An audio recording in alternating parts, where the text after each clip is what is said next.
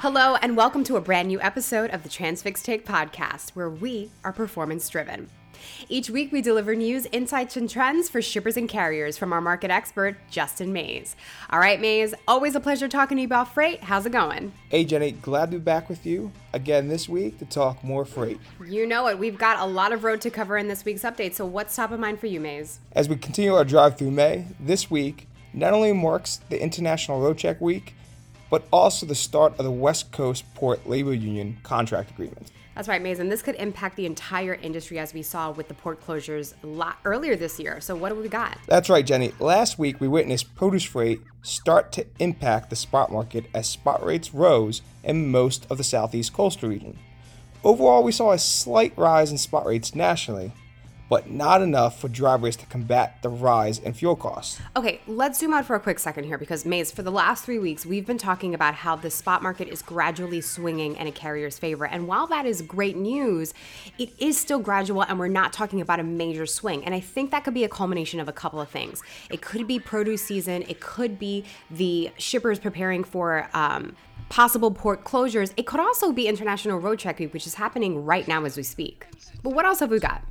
POTUS continues to be off to a slow start and will likely continue to be less impactful than we've seen in past years. One of the main causes here is that Florida has seen lower produce volume due to oranges and corn underperforming. Still, Georgia and the Carolinas have seen an increase, which has shown the rise in spot rates and capacity issues for shippers last week. But we got to keep a close eye on that because tangerines, oranges, and corn are a big staple for upcoming barbecues, especially ahead of Memorial Day and July 4th. Though, Georgia and Carolinas have seen an influx in overall volume due to produce, which is one of the leading indicators on why we saw spot rates rise and capacity issues for shippers last week.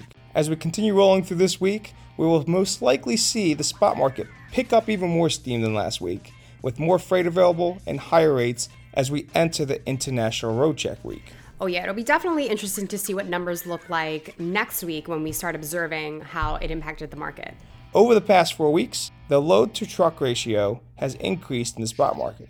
With rates on the rise in the south, west, and southeast, this pattern will only continue. Shippers are likely to struggle with capacity throughout the country, especially during these 72 hours our carriers have an opportunity to carry the pricing power through Memorial Day weekend, but they will be faced with challenges this year due to the softened market.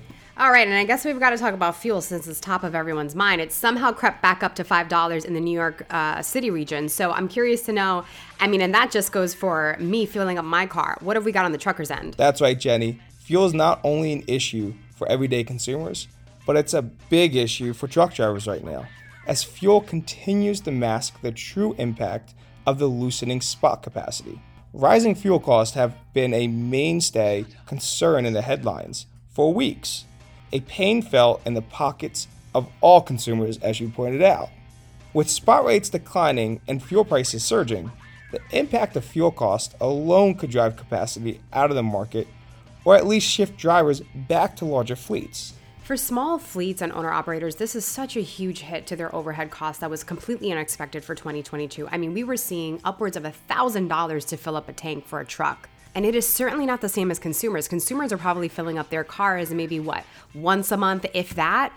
I mean, if you're not driving every day, but think about truck drivers. They're likely filling up their trucks probably one to two times a week. That's a huge cost. As FreightWaves pointed out in a recent article, the East Coast is currently witnessing the lowest diesel inventory on record. The Department of Energy shows the average price of a gallon of diesel on the East Coast at $5.90. That is up 63% from the beginning of just this year. If inflation did not impact consumer spending already, the continued rise in diesel cost could worsen inflation. And I don't know about you, Mays, but the conversation does not feel to be a national one when it comes to the rising fuel costs, especially over this week. It could just be me, but I do think that there's something that needs to be done because if we don't curtail this, like you said, inflation is going to get worse, and this could mean a potential shutdown for a lot of owner operators, which we do not want to see. Diesel does power industries from agriculture to manufacturing, not just our cars. A potential diesel shortage could bring an entirely new supply chain crisis we have not recently experienced. even though the spot market saw a slight tightening last week, spot capacity overall continues to be relatively loose. However, because spot rates are well under most contract rates, shippers are pushing more freight into the spot market. The gap between spot and contract rates is only widening. It's definitely going to be an interesting summer as we're just heating up. It's it's the summer of freight, right? It always is. But what we're going to start to see are changing behaviors in shippers that have learned from last year and even a couple of months ago, and carriers that are going to stand their ground. But we won't really know until we're in it, right, Mays? That's true, Jenny. No one has a crystal ball on what's going to happen next and how the rest of this year, let alone the future, will play out. The crystal ball is pretty cloudy at this point, I'd say. And we can only hope that it'll get a little clearer over the next week or so. But I guess the question remains could this cause a particularly volatile market as we approach Q3, Q4 for the end of the year ahead of the holiday season? What do you think, Mays? Definitely could, especially when we flip back to input issues. China reopening could come with a possible tidal wave of imports and multiple other potential bottlenecks.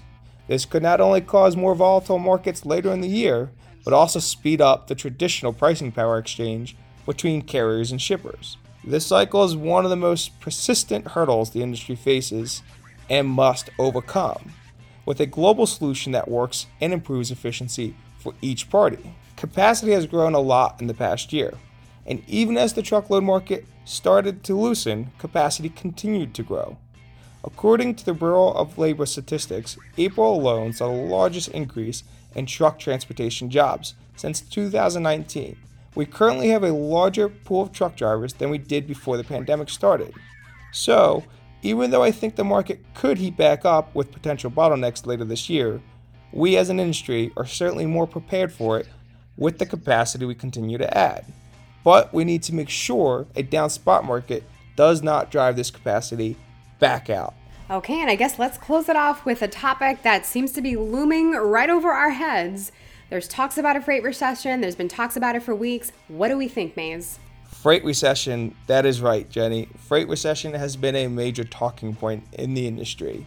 And is it too soon to call it? Or are we in a freight recession? I think that depends on who you ask, but since you're still listening, why don't we ask you, Mays? You're the expert. I believe it is a little too soon. A knee jerk reaction is never good we are seeing improved contract compliance through routing guides and shipper network efficiency improvement with the reduction of bottlenecks and the need of expedited freight. Looking at Sonar's dry van tender volume index adjusted for rejections, volume in the market is down, but not by much. At Transfix, we see a significant volume taken through contract agreements that allow carriers and shippers to operate more efficiently. Lengths of haul continue to drop as shippers can navigate supply chains smarter with fewer bottlenecks and less urgency. This ultimately allows more capacity to enter the market by using equipment more efficiently. Well, as we drive right into summer, we'll keep a close eye on whether or not there is a freight recession happening and all of the other things that we've talked about today fuel rising costs, ocean negotiations, and, and all of the above. With that, have a great rest of your week, and remember, drive safely.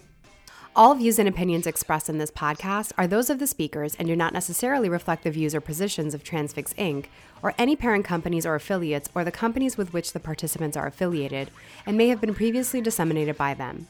The views and opinions expressed in this podcast are based upon information considered reliable, but neither Transfix Inc. nor its affiliates nor the companies with which the participants are affiliated warrant its completeness or accuracy, and it should not be relied upon as such. All views and opinions are subject to change.